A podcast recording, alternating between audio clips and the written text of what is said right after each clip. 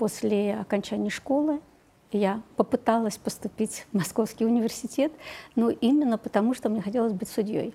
Я не поступила, я поступила только с четвертой попытки. Я пошла на завод, я работала слесарем-сборщицей, я собирала подшипники. Я поехала в Мордовский университет. Там не было никого, никаких ни знакомых, ни родных, ни близких. А в 85-м я пошла в этот Совет по делам религии, юридический отдел. В 96 году Совет Федерации назначил судьей Высшего арбитражного суда. Можно э, выиграть дело на каких-то промахах, уловках и так далее, а можно на позиции. Все-таки работа судьи из всех юридических профессий, ну, это высший пилотаж, имеет значение безусловно, профессиональный уровень, знания юридические, но что-то еще другое, может быть, характер. Андреева Татьяна Константиновна, кандидат юридических наук, доцент кафедры гражданского процесса юридического факультета МГУ имени Ломоносова, судья, заместитель председателя Высшего арбитражного суда Российской Федерации в отставке. Окончила юридический факультет МГУ, там же защитила кандидатскую диссертацию. В 1985-1993 годах занималась правовой работой в системе органов исполнительной власти. С 1993 года по август 2014 года работала в Высшем арбитражном суде Российской Федерации. С 2004 по 2012 год входила в состав Президиума Совета судей Российской Федерации. С 2008 по 2012 год возглавляла комиссию Совета судей России по этике.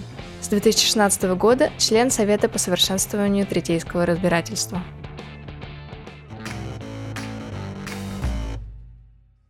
Татьяна Кристина, здравствуйте. Здравствуйте. Ну что, будем начинать интервью. Хорошо. Тем более, хорошо. что мы друг к другу пришли в гости, как можно сказать, да, в Московском да, да, университете. Да, да, да, это хорошо. Это Отлично. замечательно, что мы в одном Московском университете. Пойдемте. Пойдемте. Татьяна Константиновна, у нас есть традиционные вопросы, которые мы всегда задаем. И самый традиционный вопрос – это почему вы выбрали профессию юриста? Ну, вопрос такой довольно сложный, сложный, потому что э, в моей семье не, не было, э, говорю не было, потому что сейчас уже есть юристов, ни среди близких, ни среди дальних родственников.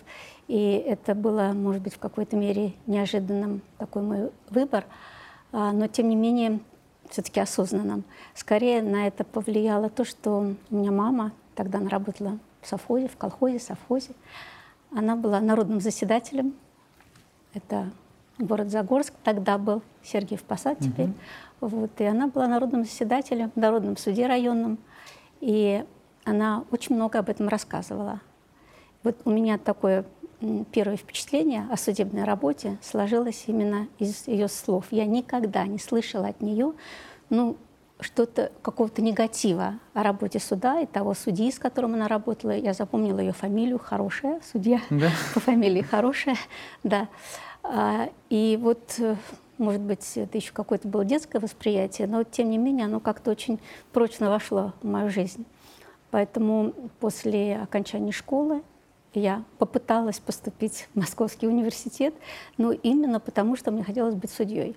Хотя мне кажется, что, в общем, по характеру, может быть, нужно было сделать другой выбор. Тем не менее, я очень хотела быть именно судьей, хотела поступить поэтому на юридический факультет. Я не поступила, я поступила только с четвертой попытки. С четвертой попытки? С четвертой попытки поступила на юрфак МГУ. Ну, может быть, я высоко замахнулась, что называется. Я не была в школе медалисткой, хотя училась хорошо, в основном пятерки.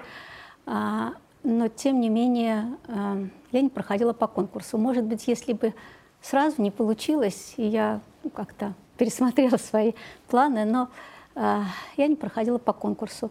У меня была бабушка, очень старая такая женщина. Я, кстати, очень поздно узнала, что она совершенно неграмотный человек, потому что она контролировала там работу в школе, учебу. Uh-huh. Вот. И у нее это никак в голове не укладывается. Что значит не прошла по конкурсу? Да? Если человек хочет учиться, ну, надо брать. Вот, к сожалению, я поступила уже после ее смерти. Вот, это было в 1972 году. А, но ушла именно вот с таким намерением, вот, может быть, под каким-то впечатлением от рассказов. Ну и, конечно, читала смотрела, читала что-то. Но вот это было все-таки навеяно такой вот, на мой взгляд, интересной работой мамы в качестве народного заседателя. Вот вы говорите, что поступили с четвертого раза. Да. А, все эти четыре года а, вы... Ну, три года, ну, три на четвертый я уже да, поступила. На четвертый да, раз вы а, работали по юридической специальности? Нет, нет, к сожалению, нет. Э, хотя я знала, что для тех, кто работает э, по профилю, угу. есть свой конкурс, особый конкурс. К сожалению, довольно сложно было. Я родилась и жила в деревне. Вот. И, ну, что значит работать по специальности? Секретарь судебного заседания, может быть. И я как-то не знала, куда мне нужно пойти, там, попросить, чтобы меня взяли. Я пошла на завод, это ну, ближайший завод, э, на котором работала у меня сестра, работал папа. Это машиностроительный завод, в ней подшипниковой промышленности. Я работала слесарем-сборщицей, я собирала подшипники. Три года? Да, да, да, я хорошо работала, да, хорошо работала, вот, но тем не менее я работала вот э, на производстве, делали подшипники.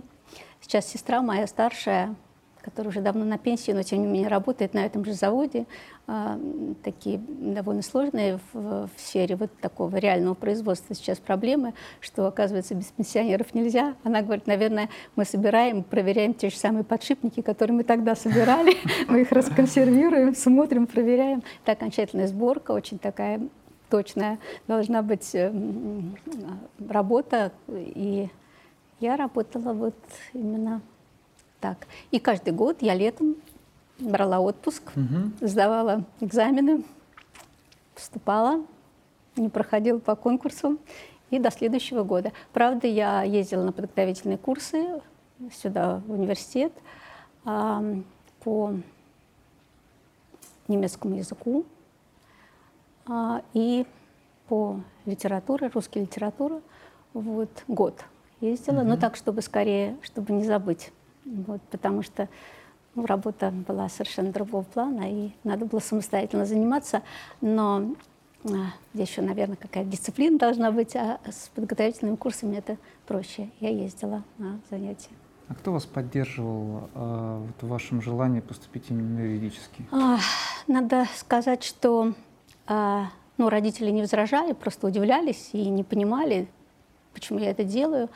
Вот, э, даже говорили, что ну, если очень так хочется учиться, если хочется учиться, вот у нас есть тут э, филиал машиностроительного института, там же в поселке, где есть завод, это там институт и завод был, это лабораторно-опытный завод и с институтом, поэтому ну, все, кто хотел а, работать в этой сфере, ну, довольно легко было поступить и учиться там.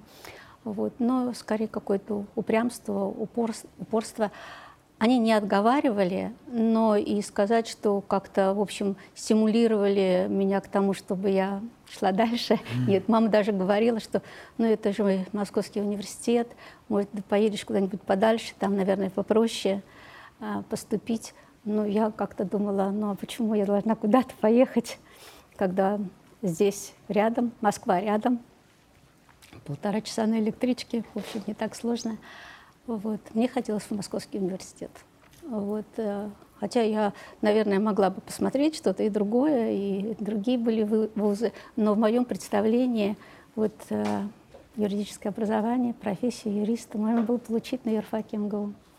Помните, как вы узнали, что вы прошли наконец-то по конкурсу? Ой, это тоже было очень-очень интересно. Эм, я уже так свыклась с мыслью, что я не прохожу по конкурсу, что я чего-то там не добираю. Конкурс был большой, кстати, по-моему, больше 20 человек, 21, по-моему, человек на место. Вот, э, никаких э, как бы льгот э, у меня не было. Ну, я имею в виду, я не была от, отличницей, там, медалисткой. Вот, но ну, кроме вот такого какого-то отчаянного желания поступить, наверное, ничего другого не было. Вот, и я приехала в Москву даже скорее не столько посмотреть на результаты конкурса, интернетов не было, ничего нельзя было, нужно ехать и смотреть списки. Вот. А, и как бы совместила два, можно сказать, мероприятия. И вот это второе, оно хоть и было основным, так сказать, поводом, но все-таки я это совместила а, летом. Было впервые, когда я не сидела весь отпуск а, за книжками, лет 72 года, потому что меня премировали на заводе поездкой, туристической путевкой угу. по Мещерскому э, краю. Такой лодочный ага. был маршрут на лодках. Вот. Ну, небольшой, по-моему, дней 10, может быть, я угу. не, не, не помню точно сколько. Вот. Я, правда, взяла с собой учебник истории, чтобы хотя бы дату повторять. Э, кто-то мне даже посмеялся по этому поводу, э, потому что у меня там конверты лежали, чтобы с остановок письма домой отправлять. Mm-hmm. Какая то молодец, что ты книжечку взяла, да. не помяла все это там в этом mm-hmm. рюкзаке. Вот. Но книжка для других целей была, и, в общем, заниматься там практически невозможно было, потому что мы все время на воде, где-то лодки на себе тащили, где-то на них плыли, шли по воде. Вот. Ну, в общем, можно сказать, что я просто отдохнула, пришла в себя, а потом уже за книжки, и потом пошла сдавать экзамены. И, в общем, а, вот оказалось, что это удачно. Но у нас была назначена встреча вот этой группы, а там с разных мест эти туристы собирались в эту группу. Встреча в Москве на квартире у кого-то из угу. членов этой группы, у семьи. Вот. И я, прежде чем поехать на эту встречу, поехала в университет на улицу Герцена. Вот, теперь это Большая Никитская, на улице Герцена. Вот, списков нету еще, но я поднялась в приемную комиссию. А в приемной комиссии работал, наверное, известный вам Геннадий Николаевич Рыженко. Угу. Он тогда работал в приемной комиссии. Вот, я его спросила, а когда будут списки, можно ли узнать результаты. Он говорит, ну, пока не знаю, вот в скором времени. Ну, спросил, как фамилия. Вот. Я ему сказала свою фамилию. Он где-то там в ящиках встала, в этих шкафах посмотрел и сказал, ну, принимайте поздравления. Да, принимайте поздравления. Вы знаете, это было а, так э, и радостно, и тревожно, и как-то неожиданно. Я в таком хорошем настроении приехала на встречу с бутылкой шампанского. Да, меня спросили, а что, у меня день рождения? Я говорю, да нет, вот просто я узнала, что я поступила в университет. Так все удивились, а когда ты успела? Вроде бы мы только из похода пришли. Вот. Но вот я успела. Видимо, это отдых пошел на пользу, скорее всего.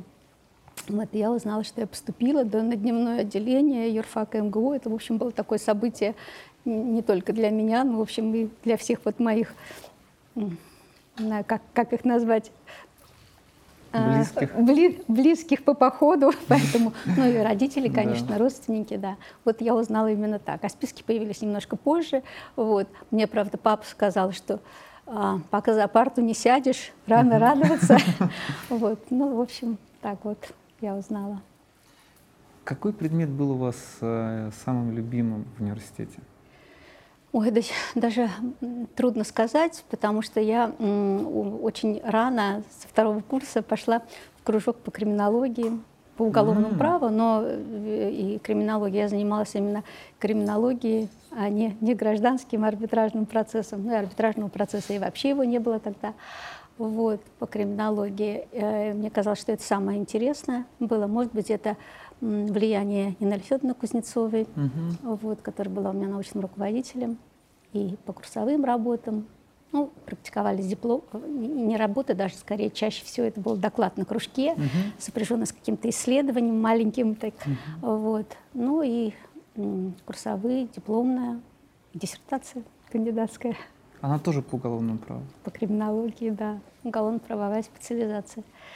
Вот, э, поэтому э, я очень трепетно относилась ко всем предметам. А, ну, может быть, это потому, что так трудно далось поступление. А, а, ну, для меня совершенно немыслимо было, допустим, не пойти на занятия просто так, да, потому что там проспала, устала или какие-то другие дела. То есть это должна быть какая-то крайняя необходимость. И именно потому, что я боялась пропустить что-то важное, что я потом не прочитаю. Вот, потому что, ну и учебников на всех не хватало, а если уж какая-то другая литература, мы ездили там по букинистическим магазинам, искали, например, книжку Гернета там по преступности. Mm-hmm. Вот. Ну, в общем, довольно все сложно было. И мне казалось, что лекция — это вот тот источник, который единственно доступный, надежный, верный такой источник.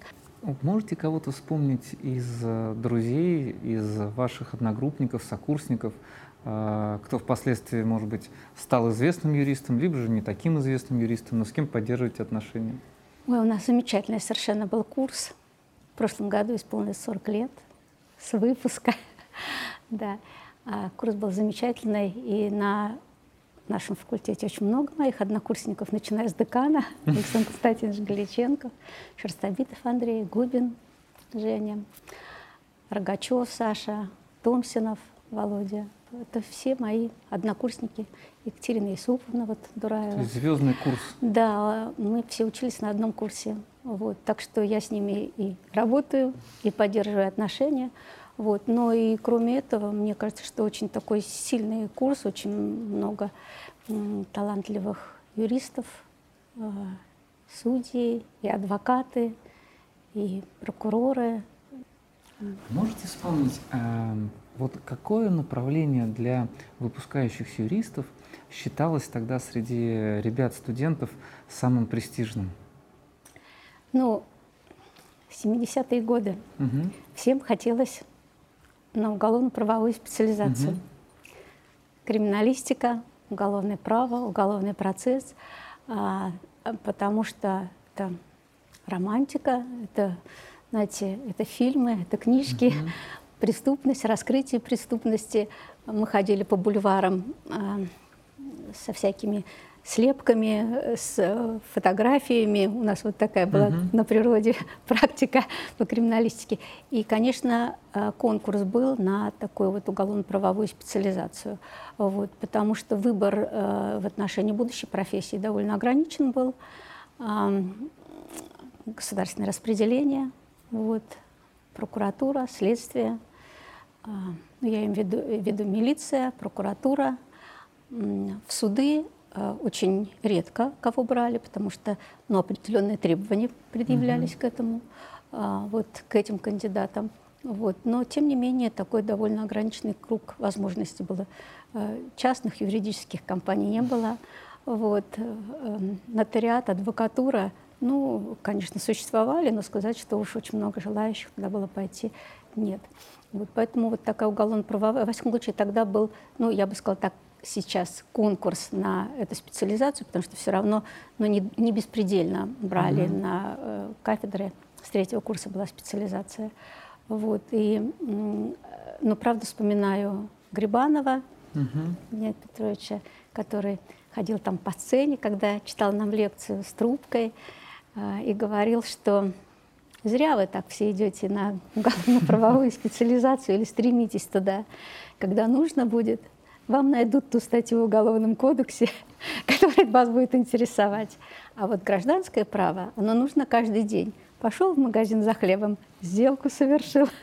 Поэтому это ну, жизненная наука. И я сейчас понимаю, насколько он был прав. Вот, потому что действительно с точки зрения да, не только ну, бытовой какой-то, а именно жизненные потребности, профессиональной деятельности. Это очень важно, конечно, гражданско-правовое направление, гражданско-правовая специализация. Э, расскажите, пожалуйста, как начался ваш уже юридический трудовой путь? Ну, у нас было распределение, я уже сказала, тогда было распределение, и, в общем довольно было много предложений, потому что представители работодателя, приезжали, mm-hmm. сначала смотрели наши там дела личные, или как это назвать, наверное, личные дела. Mm-hmm. Вот. Потом беседовали, какие-то делали предложения. Вот. Во всяком случае, у меня были предложения и пойти в Московский областной суд. Вот. И встреча с председателем суда тогда состоялась. Вот. Но а, так случилось, что к нам на факультет приехала Косарева Александра Ивановна, тогда декан Мордовского государственного университета. Факультет молодой, только открыли. Это было как какое-то отделение, то ли на философ, скорее на философском факультете, а потом его выделили в качестве отдельного факультета юридического в Мордовском государственном университете. Она, была, она не юрист была, по-моему, кандидат философских наук, если я не, не, не ошибаюсь.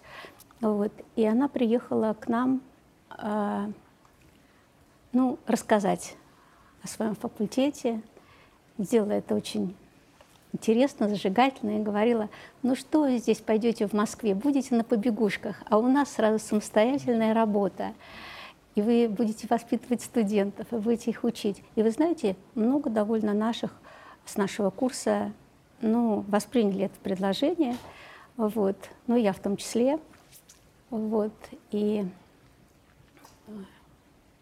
ну, не одна, я, мой бывший или первый муж, а, и ряд других наших выпускников, вот э, Наташа Акчурина, Юра Калинкин, а, Комиссаров поехал, он хоть не с нашего курса был, попозже, но тоже поехал туда же учиться э, работать.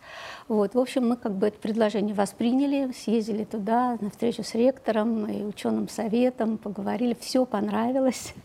Вот. И а, вот, хотя я была настроена только на практическую работу и, может быть, на судебную именно, потому что меня не покидало это желание а, именно заниматься делами несовершеннолетних. Угу. Вот я и практику в Московском городском суде общей юрисдикции проходила. Предложение соблазнило, что угу. называется. Вот. Э, кроме того, тогда же они дали целевое направление в аспирантуру, Мордовский университет. Вот, поэтому мы практически не приступив к работе в качестве преподавателей, после окончания сразу поступили в аспирантуру, и ректор тогда, тогдашний он сказал, что нам важно, чтобы вы приехали уже такими готовыми специалистами. Вот. Поэтому я поступила в аспирантуру по кафедре уголовного права, а, защитила диссертацию в 1981 году, и даже не успев отправить, в феврале была защита, не успев отправить ВАК документы, тут уже без меня все отправлялось. Угу. Поехала, потому что семестр новый в феврале угу. начался, нужно было ехать на работу, сразу. да, сразу на работу. Вот, то есть я поехала в Мордовский университет. Там не было никого, никаких ни знакомых, ни родных, ни близких, ну, в общем, никого. Вот, и э, работала там ну, чуть больше двух лет. Вот пока не вернулась сюда же, с одной стороны, по просьбе Нинель Федоровны, потому что криминологию читали и на дневном, и на вечернем отделении, очень большие потоки. Вот. Она даже тогда обращалась к нашему ректору, говорит, мы когда-то вам отправили специалиста, а теперь вот нам тут тоже нужно. Вот. И, в общем, ну и там личные так складывались обстоятельства, а, что нужно было уехать. И я приехала сюда, в Москву, на кафедре работала год, но на должности, которая была вакантна временно, Юрий Алексеевич Красиков был тогда на такой длительной стажировке на Кубе. Потом он вернулся, ставки нет, угу. надо было что-то делать. Надо было как-то... Год я работала так, ну, что значит так, без, без оформления, потому что год меня брали на год временно. Угу. Вот. А потом нужно было что-то делать, и... А, такая не очень удачная полоса была в жизни, но, а, в общем, я ее преодолела тем, что мне предложили пойти на работу в Совет по делам религии при Совмине СССР, в юридический Это отдел. Год был? Это был 85-й. То есть как раз год. начиналась перестройка? Ну, она еще не совсем начиналась, но уже да, да.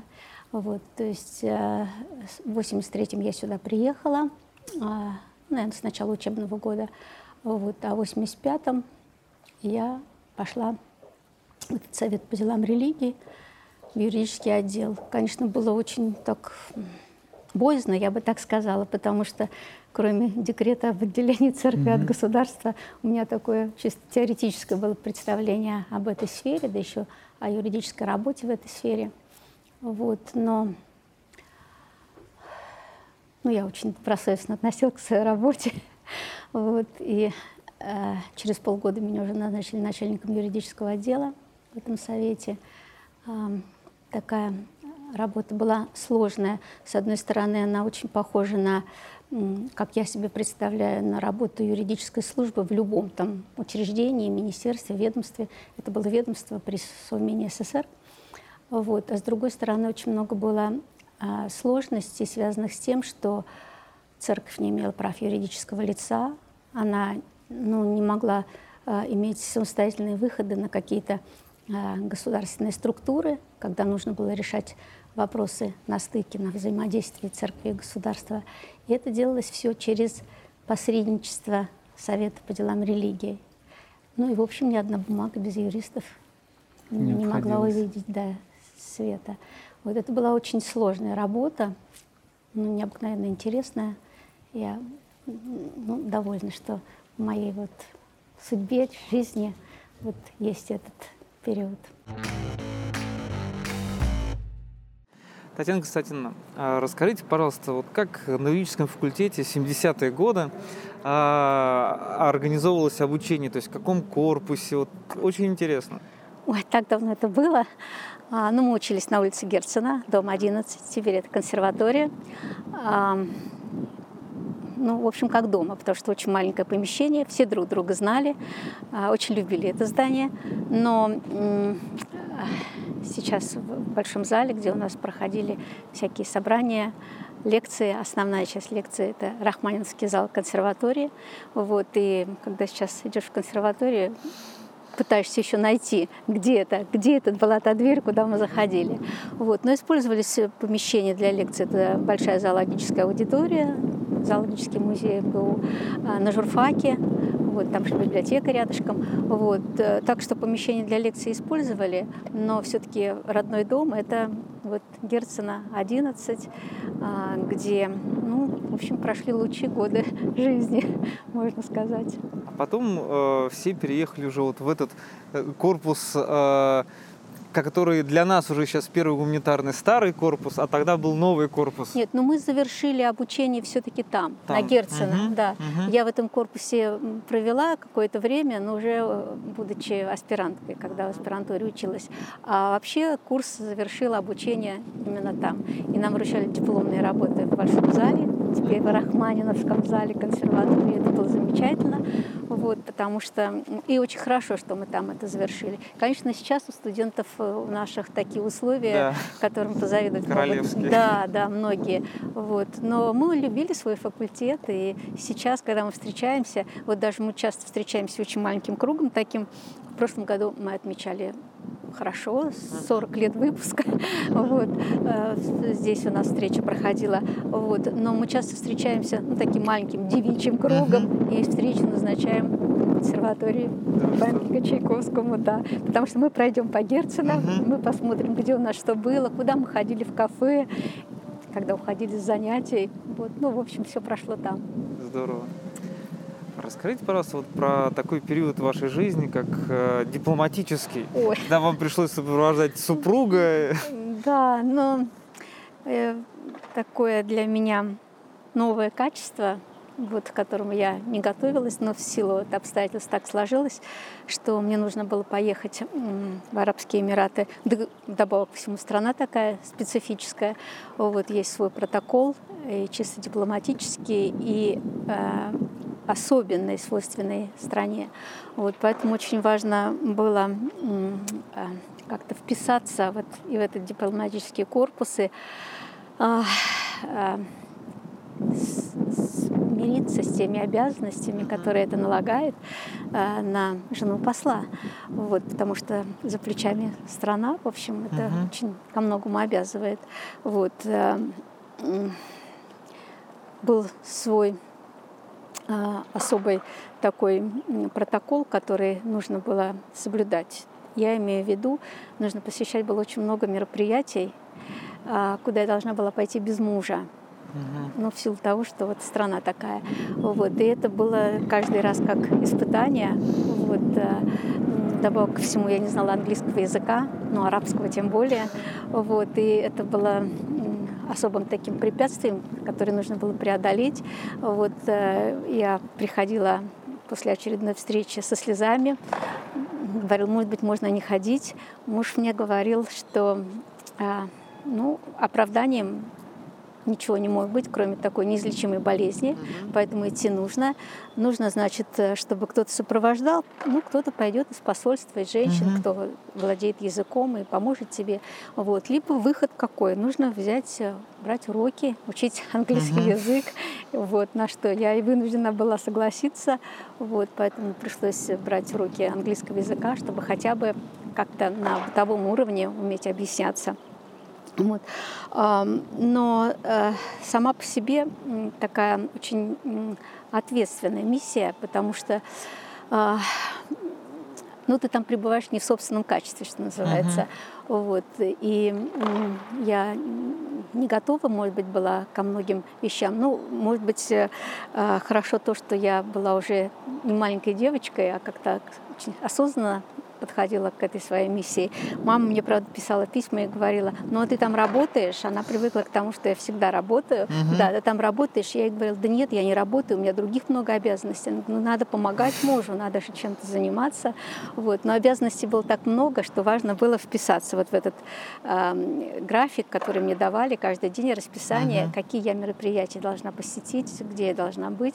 Вот. И это, с одной стороны, интересно, а с другой стороны, это, в общем, так очень обременительно. Вот. Но страна очень интересная, и, в общем, для меня это очень хороший опыт. А, и с точки зрения а, такой, ну, личной а, в плане получения дополнительной информации о стране, о, о людях. Вот. Но и э, я смогла почувствовать, что такое дипломатическая работа. Вот, я восхищаюсь дипломатами, которые, в общем, выполняют такую вот сложную миссию. Тем более, что это был такой период, когда у нас тут сменилась э, изменилась страна, стра- страна да, и система управления, и, в общем, много изменений. Нужно было вот как-то выйти из этой ситуации с честью. Вот. Так что это такой хороший опыт, хотя я там и не занималась своей профессиональной деятельностью, а вот выполняла несколько другую миссию. А какое основное достижение можете выделить вот на, в этот период, когда работали в Совете по делам религии? Ну, э, ну во-первых, э, я там была занята тем, очень маленький был отдел. Отдел был очень маленький. Это только называется служба юридическая, он назывался юридический отдел. А в отделе было а, два э, таких взрослых солидных человека, которые были, ушли в отставку из системы МВД. Вот, и пришли к нам в управление. Они были приняты на работу еще до того, как э, я стала начальником отдела. Вот.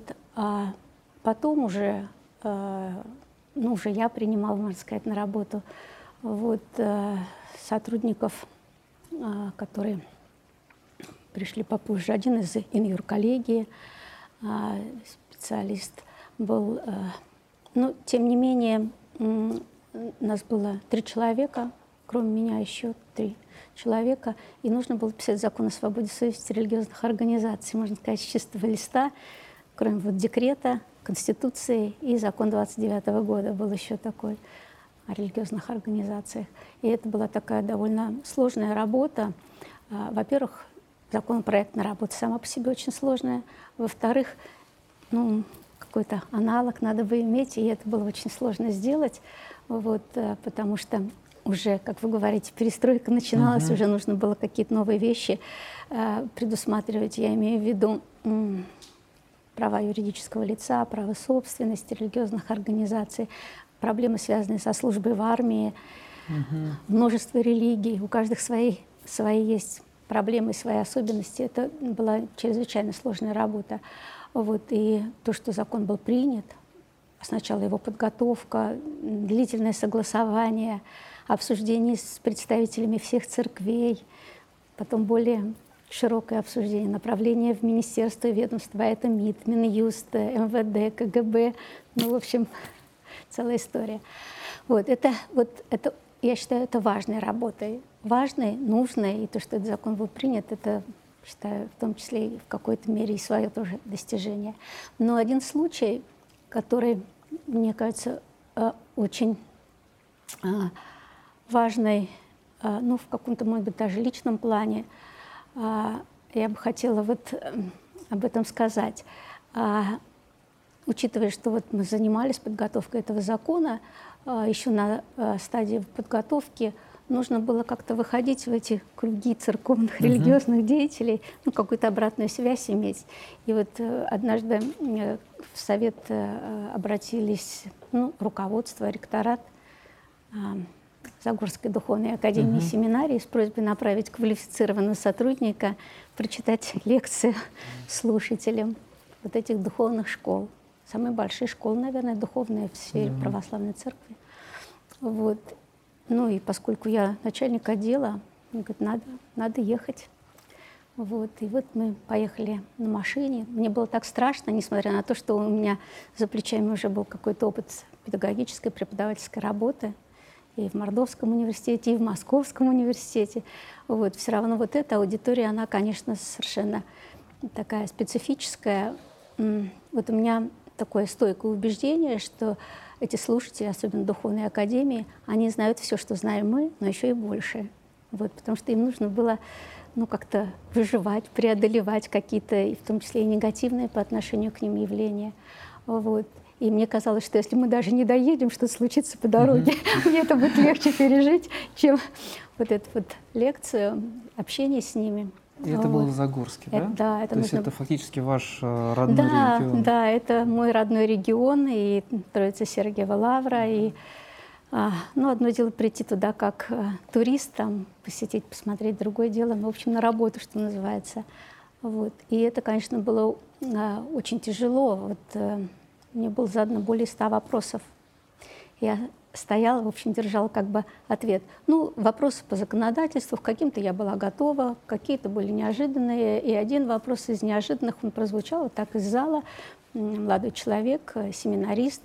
А, ну, в общем, вопрос задал так довольно грамотно и прямолинейно. Вот вы представляете здесь э, орган, который, ну, ответственен за реализацию, обеспечение права на свободу совести.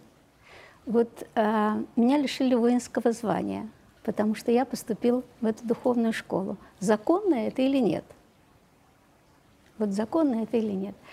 Ну, я, конечно, не готова была к такому вопросу, и, и он очень такой э, вопрос э, прямой, но специфический я в силу своего общего развития и какой-то юридической грамотности понимала, что за это не могут лишить э, воинского звания. Если ничего другого не было, то, видимо, э, здесь сомнительна правовая сторона.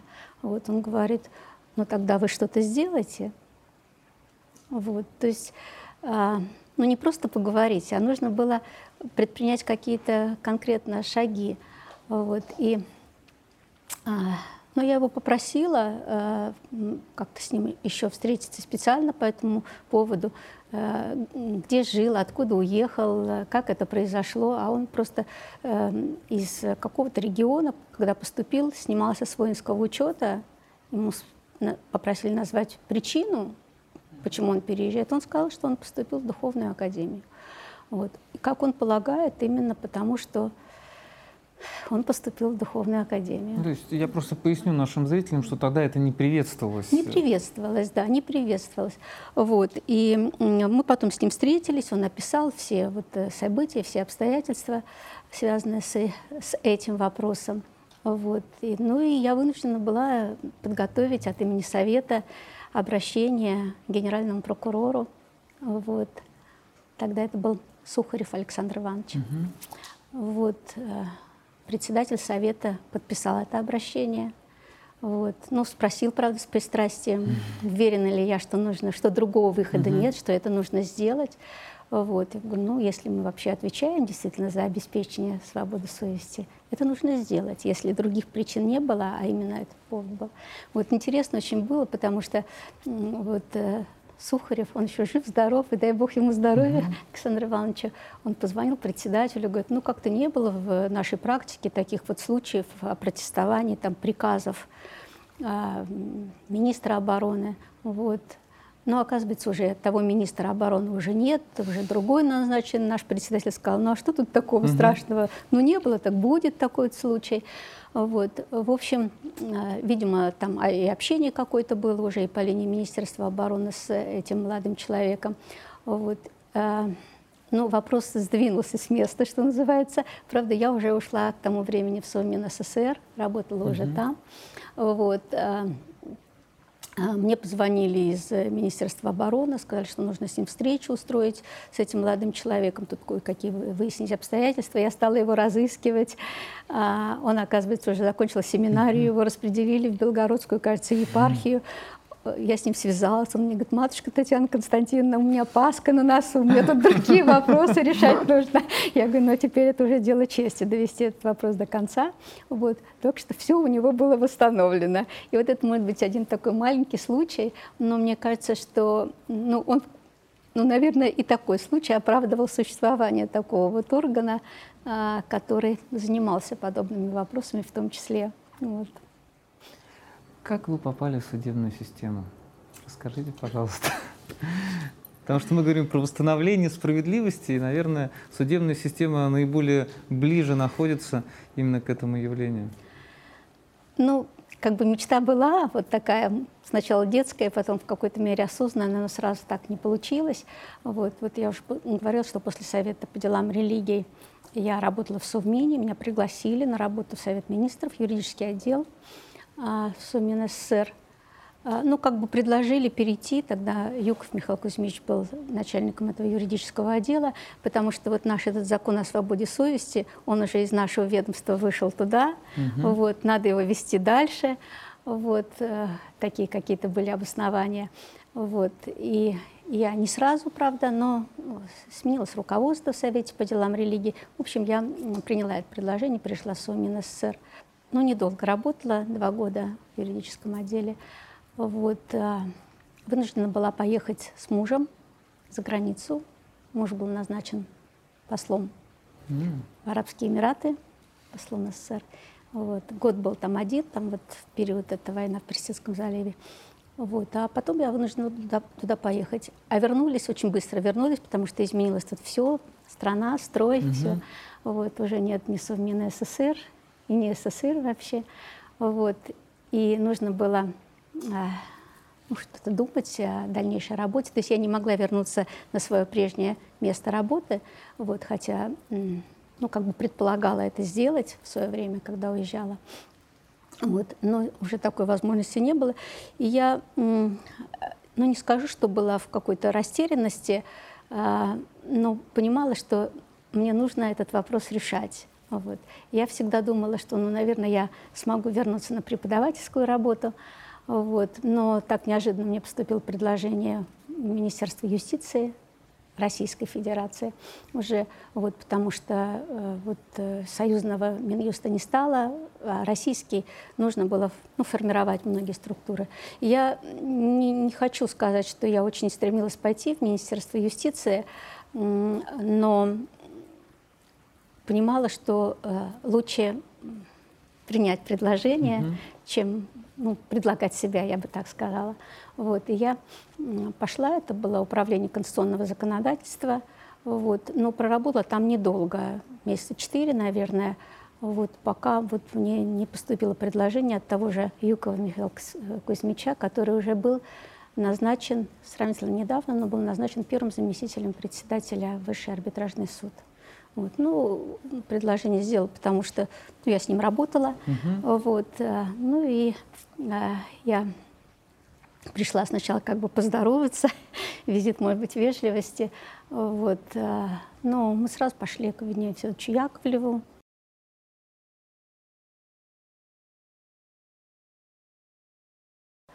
которого я знала не только теоретически, но и сталкивалась с ним вот, э, работа еще в Совете по делам религии, когда мы этот законопроект подготовили, угу. председатель сказал, что ну а здесь вот с точки зрения юридической вы вот все правильно написали, может быть, кому-то специалистам угу. показать более высокого уровня. Вот кого вы знаете из юристов, кто мог бы дать такую квалифицированную оценку? Вот. Ну, директор института какого-то юридического. Но я знала, что это Вениамин Федорович, директор института законодательства и сравнительного угу. правоведения. Он ему позвонил, тот сказал, я приеду, посмотрю. Вот к нам приехал в Совет по делам религии, мы тогда с ним познакомились, вот, то, что во встрече председатель был Совета, и меня пригласили на эту встречу, потому что речь шла о юридической материи. Угу. Вот, он сказал, да ничего, все нормально, все хорошо. Одобрил. Да, ну как бы свое суждение по этому поводу высказал. А потом, когда уже законопроект был подготовлен, нужно было его согласовывать с министерствами и ведомствами, меня отправили в Минюст, потому что у Минюста были замечания, и мы уже, Вениамин Федорович был министром юстиции СССР, вот, и тоже снимал такие возражения. этапах. Да, поэтому, когда я к нему пришла уже в совет по дел... в высший арбитражный суд, он говорит, ну вот, видите, все уже, оказывается, все знакомы. То есть он у вас уже не собеседовал по праву, Нет, нет, не собеседовал.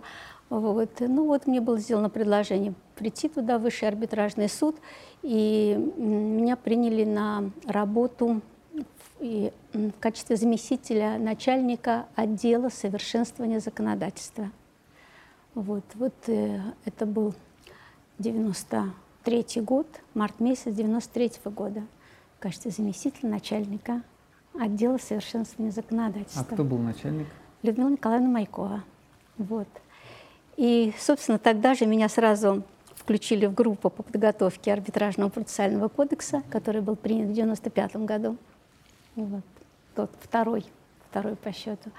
Вот. Я тогда, собственно, соприкоснулась с процессом вот, судебной работы, судебной деятельности, еще не будучи судьей. Это была такая сложная работа, хотя был некоторый опыт подготовки закона о свободе совести, но это совершенно другого уровня законодательный акт, потому что это кодекс, все за, друг за друга цепляется.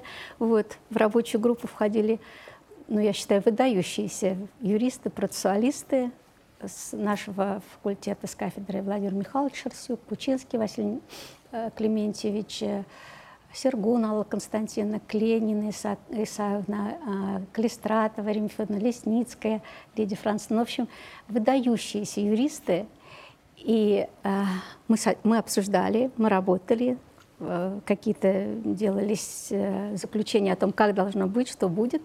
Вот. А потом нам нужно сотрудникам аппарата было привести это в какую-то форму. Вы знаете, у меня рука не поднималась ничего там поправить, потому что мне казалось, что все, все замечательно, все хорошо. Тогда, собственно, столкнулась с этой работой. Вот. Но, тем не менее, кодекс был принят в 1995 году.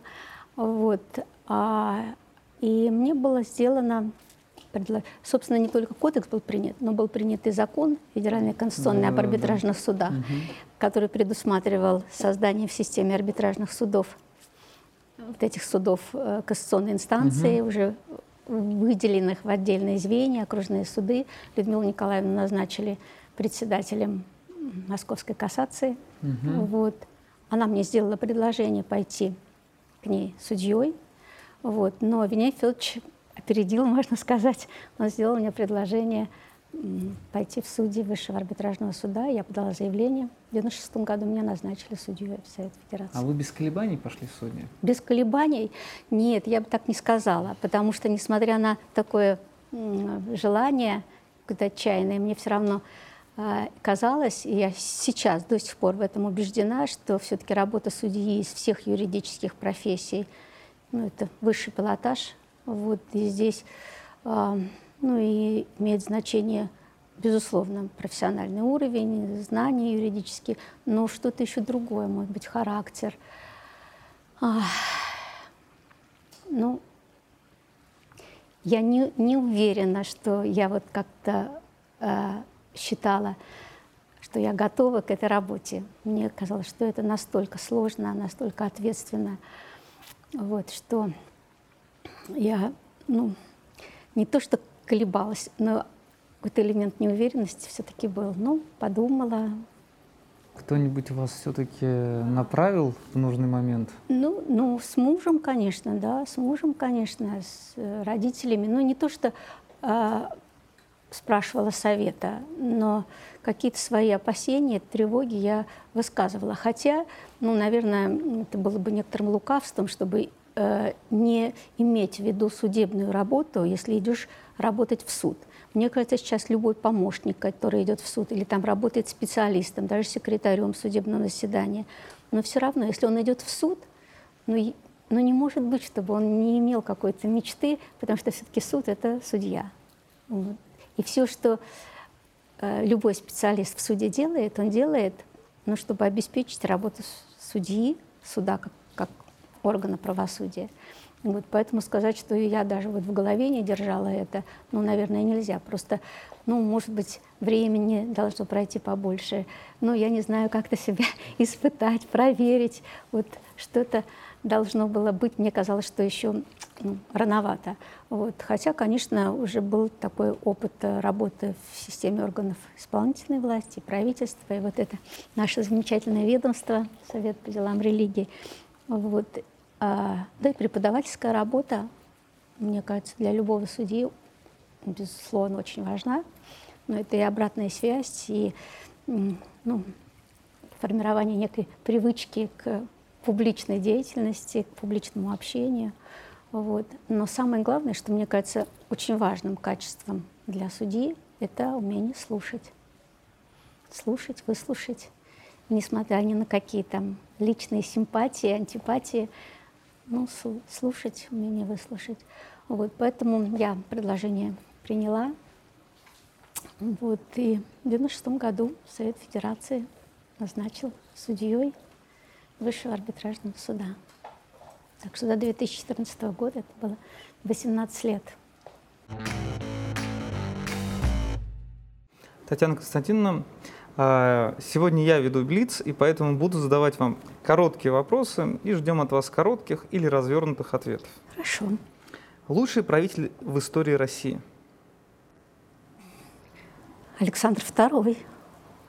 Судебная реформа. Понятно.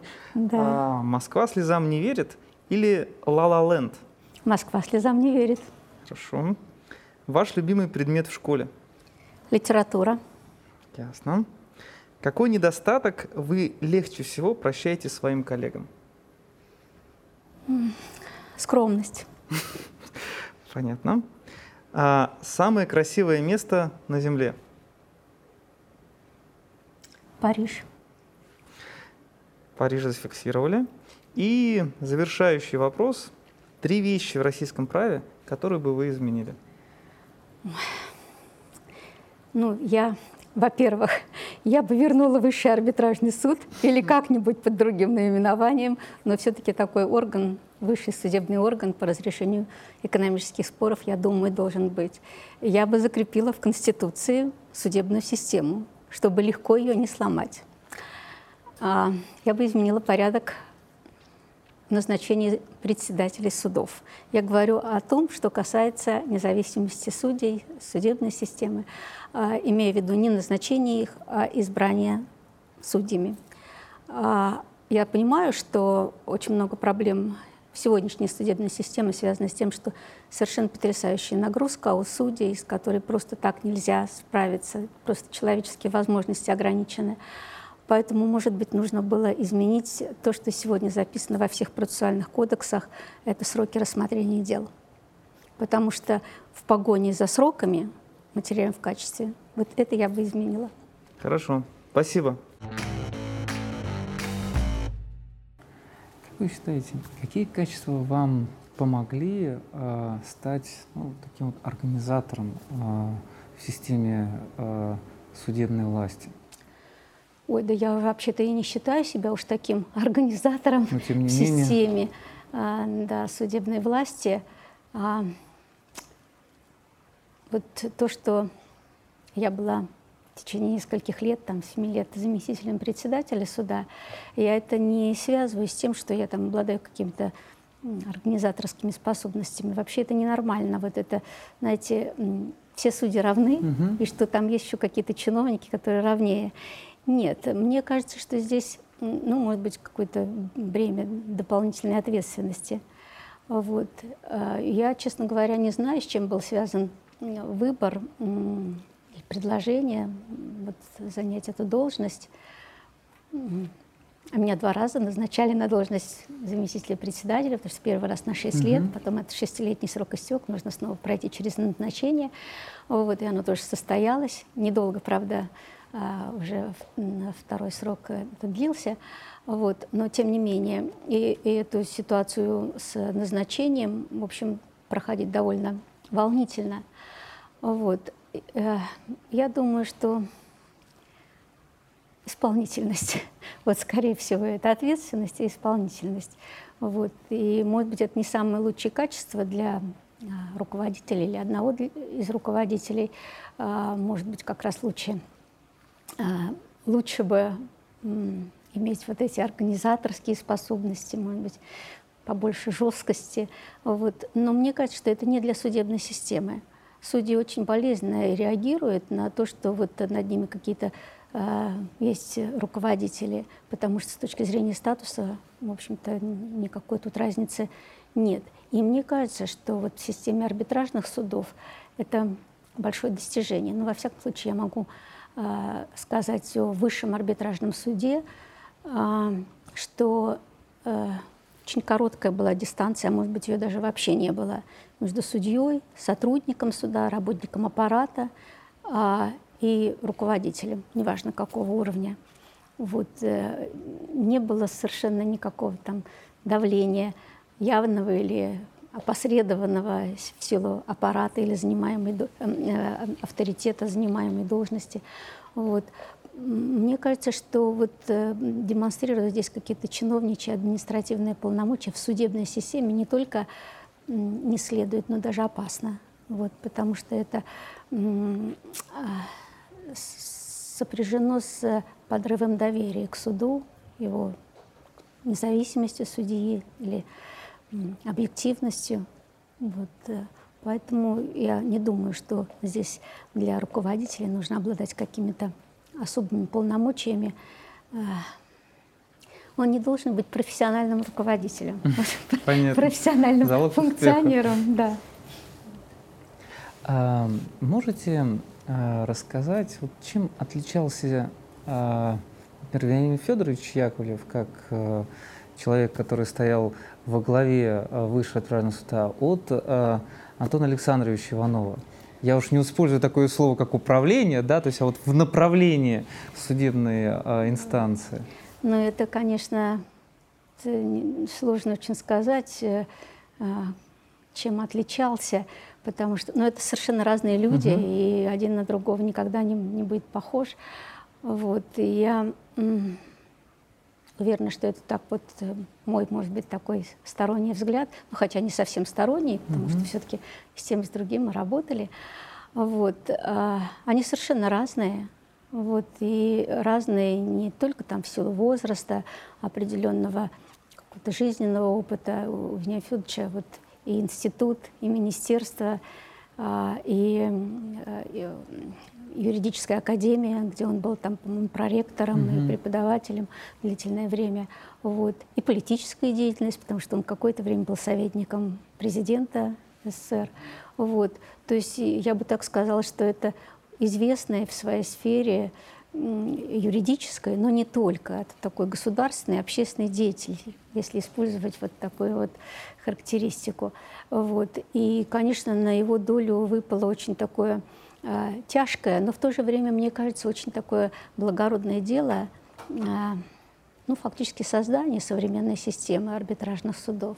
Создание, потому что э, были органы госарбитража, это совершенно другая структура, да. Потом 91-92 год это э, изменение их статуса не просто на бумаге, а именно нужно было создать полноценную систему судов с назначением судей, э, с формированием структуры судов. Вот. И то, что пришел э, Вениамин Федорович на должность председателя, и я бы даже сказала, что нельзя сказать, что он председатель Высшего арбитражного суда, потому что он возглавлял судебную систему. И э, в отличие от судов общей юрисдикции, где есть еще вот э, департамент судебный, да, ну, правда, он не, э, не так давно тоже существует, с 98 -го года, если я не ошибаюсь, а у нас вот такого промежуточного звена не было. Высший арбитражный суд выполнял Э, функции аппарата не только одной структуры угу. высшего арбитражного суда, а фактически он обеспечивал работу а, всей системы арбитражных судов. И это, мне кажется, очень хорошо, а, потому что вопросы, связанные с финансированием, кадровым обеспечением, с, ну, с хозяйственной деятельностью, помещения, здания, ремонта и так далее, они решались в одном органе, в Высшем арбитражном суде. Но был замечательный орган предусмотренный законом конституционным об арбитражных судах, это Совет председателей арбитражных судов. Совет председателей. Два раза в год они собирались могли сказать любому сотруднику нашего аппарата, что они по, по этому поводу думают. Почему одному дали больше финансирования, другому mm-hmm. меньше. Почему этот поставили суд там на ремонт или строительство здания. Потому что изначально многие суды занимали помещения а, арендованные. И это тоже был конфликт, который потом даже нашел отражение в арбитражном процессуальном кодексе, потому что суд выступает в роли суда, и суд mm-hmm. выступает в роли стороны по делу. Ну, допустим, договор да. заключен, кто-то его не исполняет. Конфликт. Вот, поэтому очень много таких вопросов возникало. Но то, что это, э, вся эта работа осуществлялась высшим же арбитражным судом, давало возможность, во-первых, знать людей, которые этим занимаются, решать вопросы вот так коллегиально. Принимались решения на этом совете, э, какой объем финансирования, ну, из расхода, из расчета, исходя из численности судей, на это все было завязано. Вот, предусматривалось это распределение финансов, э, кадров, а, премиальных фондов, ну, в общем, все, все вопросы решали. И э, в этом смысле, э, э, вот я считаю, что не только юридически, вернее, даже не столько юридически, сколько фактически Вениамин Филович был э, главой этой системы но именно в хорошем смысле возглавлял эту систему, потому что э, это не просто менеджер, а он сам судья, работающий, действующий судья, и как бы вот не понаслышке знает, э, что почем, что называется. Вот. Это не судебный департамент, угу. понимаете, это все-таки чиновничий аппарат. Здесь этого не было. Поэтому, когда создавался судебный департамент, очень серьезно обсуждалась идея э, о том, чтобы э, все суды попали в его, так сказать, вот, э, ведение, потому что речь шла о передаче этих функций из Министерства юстиции вот с, самостоятельному органу. Вот, э, тогда вот Высший арбитражный суд очень отчаянно сопротивлялся и говорили о том, что все-таки вот э, э, дело даже не только в том, чтобы сохранить некую автономию, да, а что уже отработаны такие механизмы, и ломка их, она может привести к негативным последствиям. Вот, поэтому Вениамин Федорович, это вот его заслуга в том, что он ну, стоял изначально у истоков э, образования современной системы арбитражных судов.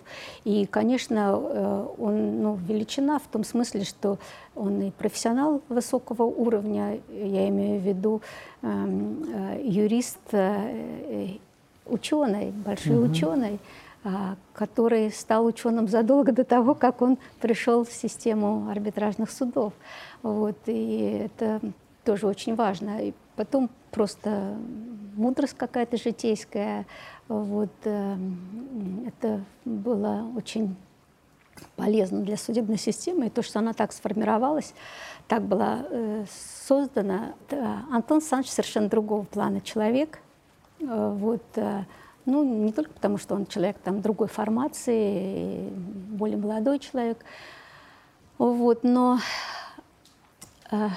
что мне кажется важно. Во-первых, он ничего не сломал. И в какой-то мере пошел дальше. Вот, то есть сохранив традиции, которые сложились в системе арбитражных судов – и в системе высшего арбитражного суда именно традиции. Ну, например, э, создание научно-консультативных советов при каждом окружном суде, на которые выносятся важные вопросы судебной практики в, рамках региона. Потом, если там не получается э, какого-то понимания, допустим, на Востоке, на Западе и так далее, есть еще высший арбитражный суд. Вот.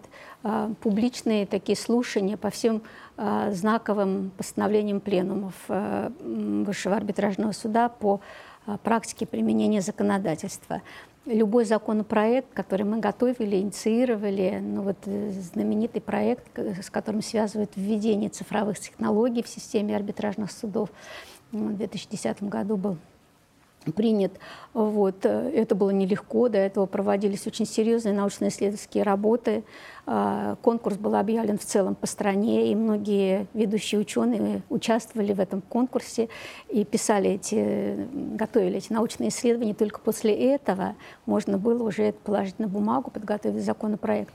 Но все это делалось очень публично и открыто. И Антон Саныч, а, он очень поощрял вот такую открытость, даже, может быть, где-то провоцировал и какой-то негатив на себя, вот, ну, как бы выбрасывая какую-то идею, ну, например, что стороны сами должны отслеживать движение угу. дела, да. И изначально это было встречено ну, просто в штыки, да, когда только обсуждались эти идеи.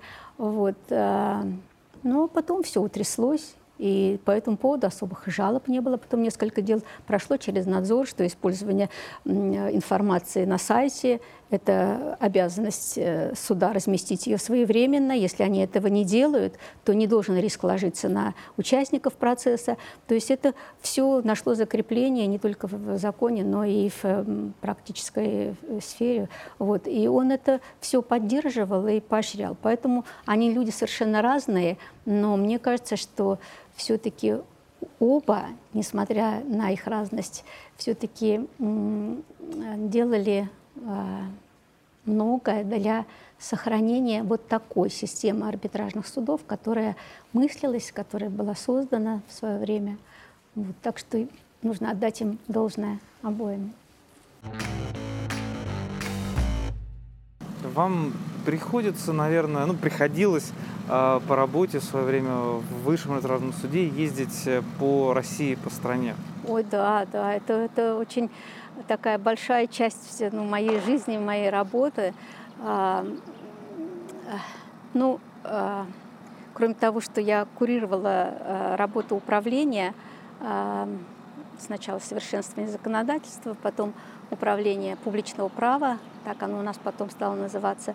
Вот, много приходилось ездить э, для проведения конференций, круглых столов, каких-то семинаров, э, заседаний научно-консультативных советов. Вот, это общение с судьями, это э, такое, ну, как бы возможность почувствовать э, там на месте те проблемы, которые возникают и в практической деятельности, и с точки зрения организации работы судов.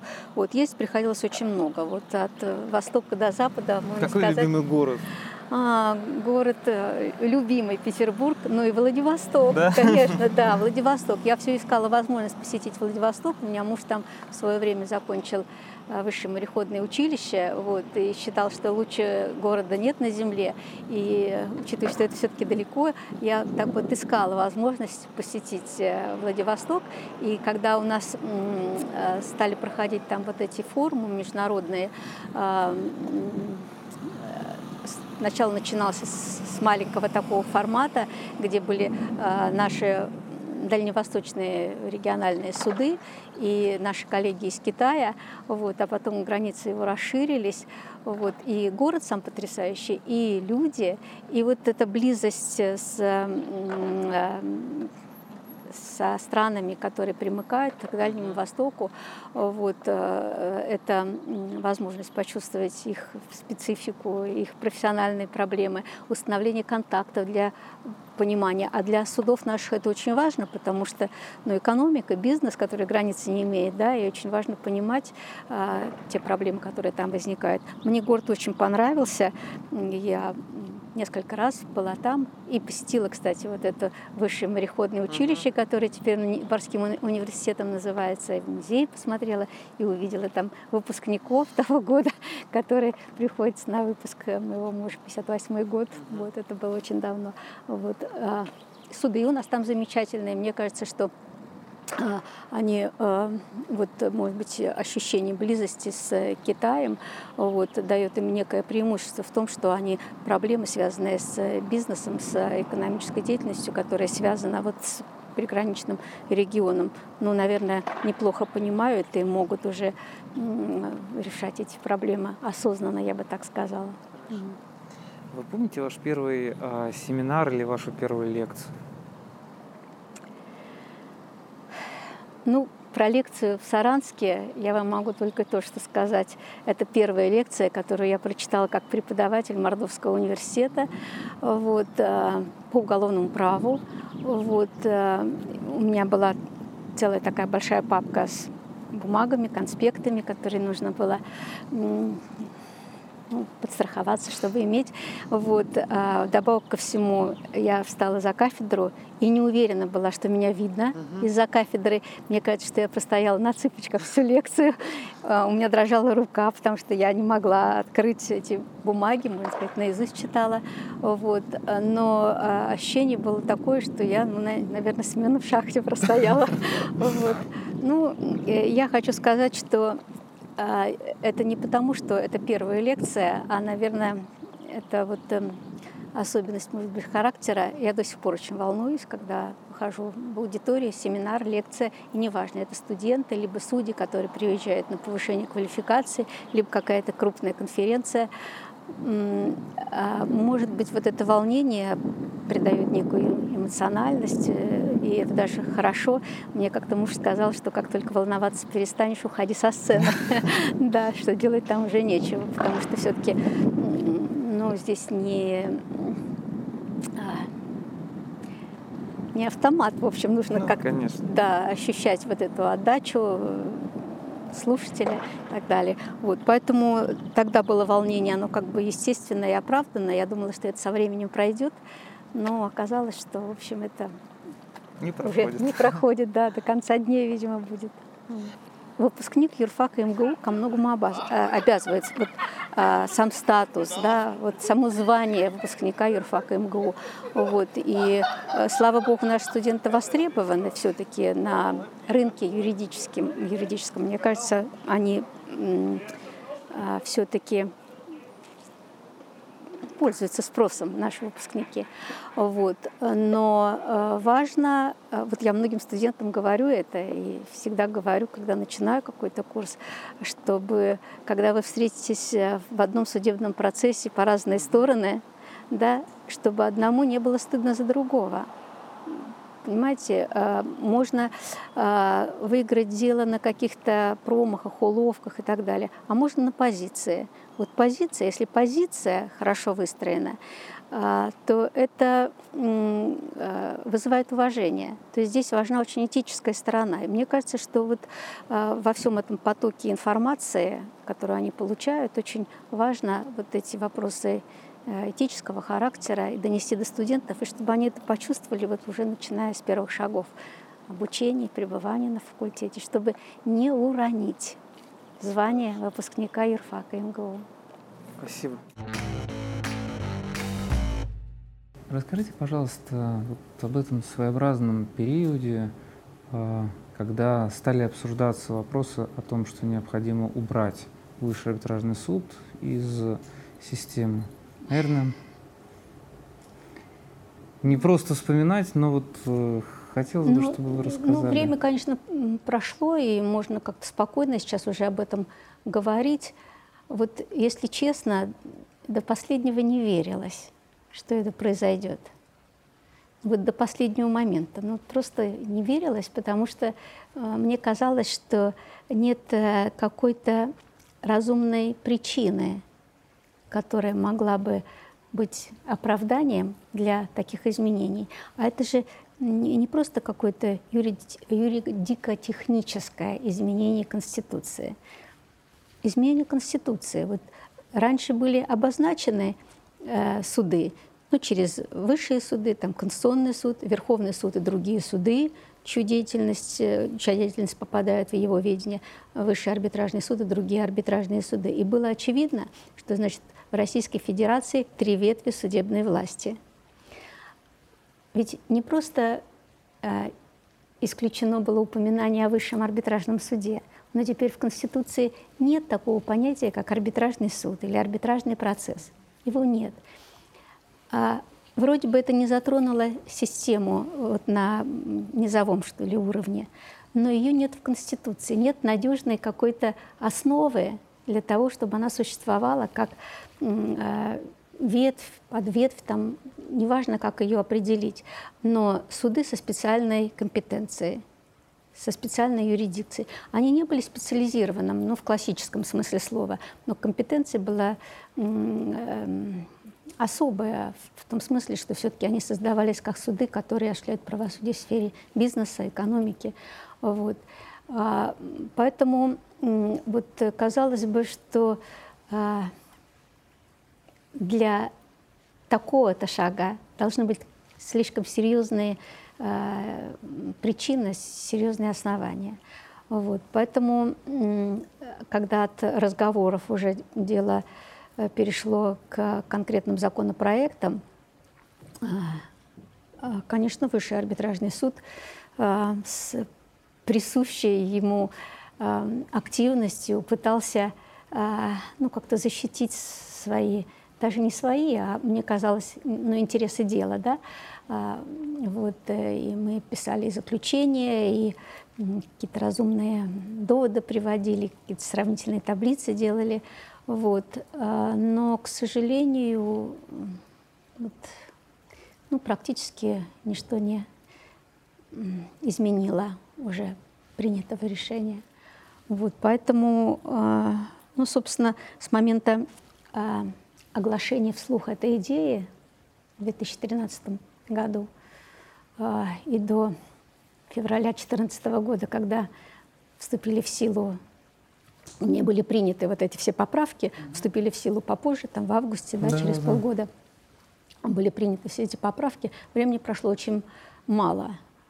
Вот. Э, э, я не хочу сказать, что ничего не надо было менять или ломать, но мне кажется, что все-таки это настолько серьезный шаг, что а, он должен быть э, уже итогом неких серьезных таких концептуальных а, разработок. Ну вот концепция 91 года. Угу. Была создана большая рабочая группа, да, в которую входили ведущие ученые, представители различных сфер э, юридической деятельности. А прежде чем эта концепция а, увиделось свет. Причем там а, любое концептуальное положение, оно основывалось на исследовании проблемы, на исследовании, на анализе, на цифрах. И только потом уже формулировалась идея, и далее а, этапы реализации этой концепции, она была рассчитана на много-много лет – и многие идеи до сих пор еще в стадии реализации mm-hmm. в системе судов общей юрисдикции. Вот идея создания этих судов, не связанных с административно-территориальным делением, только еще только-только внесены в Госдуму. А сколько прошло уже лет? Вот поэтому для того, чтобы ну, посягнуть на Конституцию, mm-hmm. мне кажется, что нужно все-таки серьезно очень проработать эту идею. Вот, поэтому, конечно, это все было э, очень болезненно. Сначала не верилось, потом, когда уже было понятно, что изменить ничего нельзя, э, было состояние некоторой растерянности, а что будет.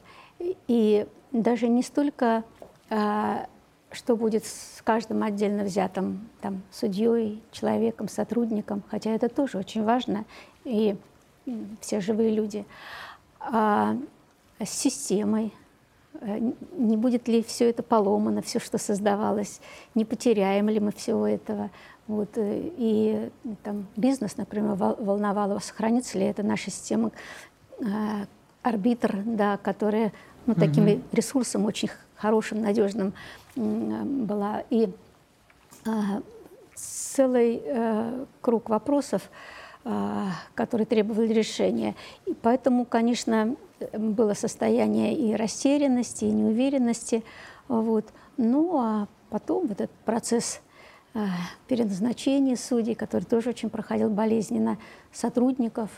Вот. И к моменту упразднения суда, а я так себе понимаю, что это было все-таки даже не упразднение и не объединение, а ликвидация – потому что, ну, с точки зрения гражданского кодекса, гражданского права, это, конечно, ликвидация.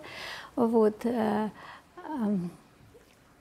э, то, конечно, а, вот на этот момент в Высшем арбитражном суде насчитывалось, если я не ошибаюсь, 57 человек, и только 15 судей, я имею в виду судей, только 15 вошли в состав Верховного суда.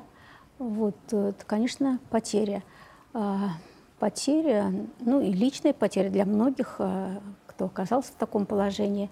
Вот. Но мне кажется, потеря для судебной системы. Вот, потому что нужно время, чтобы вырастить новых. Конечно, они есть в судебной системе. Наверное, это э, процесс э, такой э,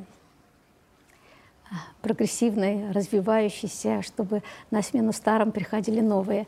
А, вот, но все-таки а, и преемственность должна быть, вот, но и э, риск э, потерять э, людей, которые могли бы еще в силу возраста и опыта еще долго-долго работать, мне кажется, что вот это вот гораздо важнее даже для, чем потери личные для каждого отдельно взятого человека. Вот а, после того, как вы а, вышли в отставку, а, у вас были мысли, например, уйти не в научную деятельность, например, в практику, то есть там, в консалтинг, может быть, в какой-нибудь инхаус, как сейчас модно говорить? Ну, начнем с того, что э, я ушла в отставку со статусом судьи в отставке. Угу. И у судей в отставке очень много ограничений. По закону мы можем заниматься научной, угу. преподавательской и иной деятельностью, творческой такой деятельностью.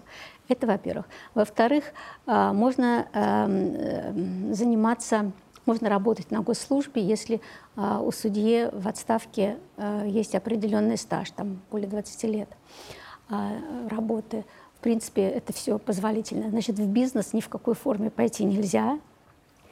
Юридические фирмы, консалтинги – это только с прекращением статуса судьи в отставке. Я как раз имею в виду, не было ли мысли такой? Ну, некоторые на это пошли, угу. некоторые на это пошли. Вот. А, у меня мысли такой не было никогда. Вот. А, жалко было немножечко вот именно то, что а, ну, как бы пойти в другой суд невозможно, уже это совершенно э, исключено. В Верховный суд я попыталась, что называется, mm-hmm. вот, не получилось. Вот, поэтому э, сменить как бы вот э, э, статус судьи в отставке и пойти там в адвокаты, э, бизнес-юристы, корпоративные юристы. Нет, такой мысли никогда не было.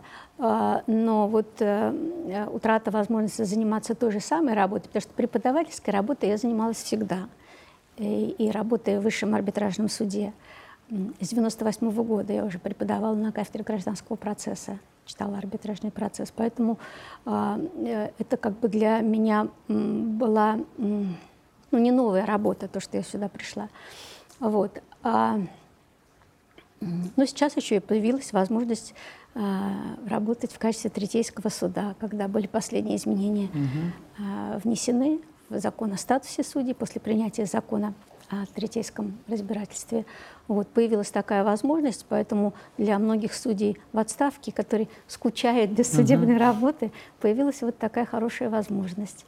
Вот, поэтому они могут, э, во-первых, а, ну, в общем, продолжить какую-то свою привычную для них деятельность. А во-вторых, мне кажется, что это и для развития третейского разбирательства очень важно, потому что э, в такие третейские судьи можно пойти, ну, в принципе, любому судье в отставку, но преимущество отдавалось при формировании нового состава э, тем э, судьям, у которых не меньше 10 лет практической судебной работы. Вот. То есть это уже состоявшиеся опытные судьи. И для развитие, стимулирование третейского разбирательства, мне кажется, это очень важно. Ну и для судей в отставке тоже очень важно. Вот, поэтому вот я опять же совмещаю сейчас преподавательскую деятельность с деятельностью в качестве третейского суда МКАС при ТПП и в арбитражном центре при Российском союзе промышленников предпринимателей. Мне это нравится. Вот. А, поэтому здесь, в общем, такое хорошее сочетание. Татьяна, кстати, большое спасибо за интервью. Было безумно интересно. И в особенности благодаря тем развилкам, которые были в вашей профессиональной судьбе, когда вы могли уйти из профессии и стать кем угодно, но не юристом. Ну да, это вполне было возможно. Я была очень рада поговорить с вами, Александр. И, в общем, желаю вам хороших гостей Спасибо. на вашей программе. Спасибо. Коллеги, подписывайтесь на наш канал и помните, что юристы тоже люди. Замечательно. Спасибо. Замечательно.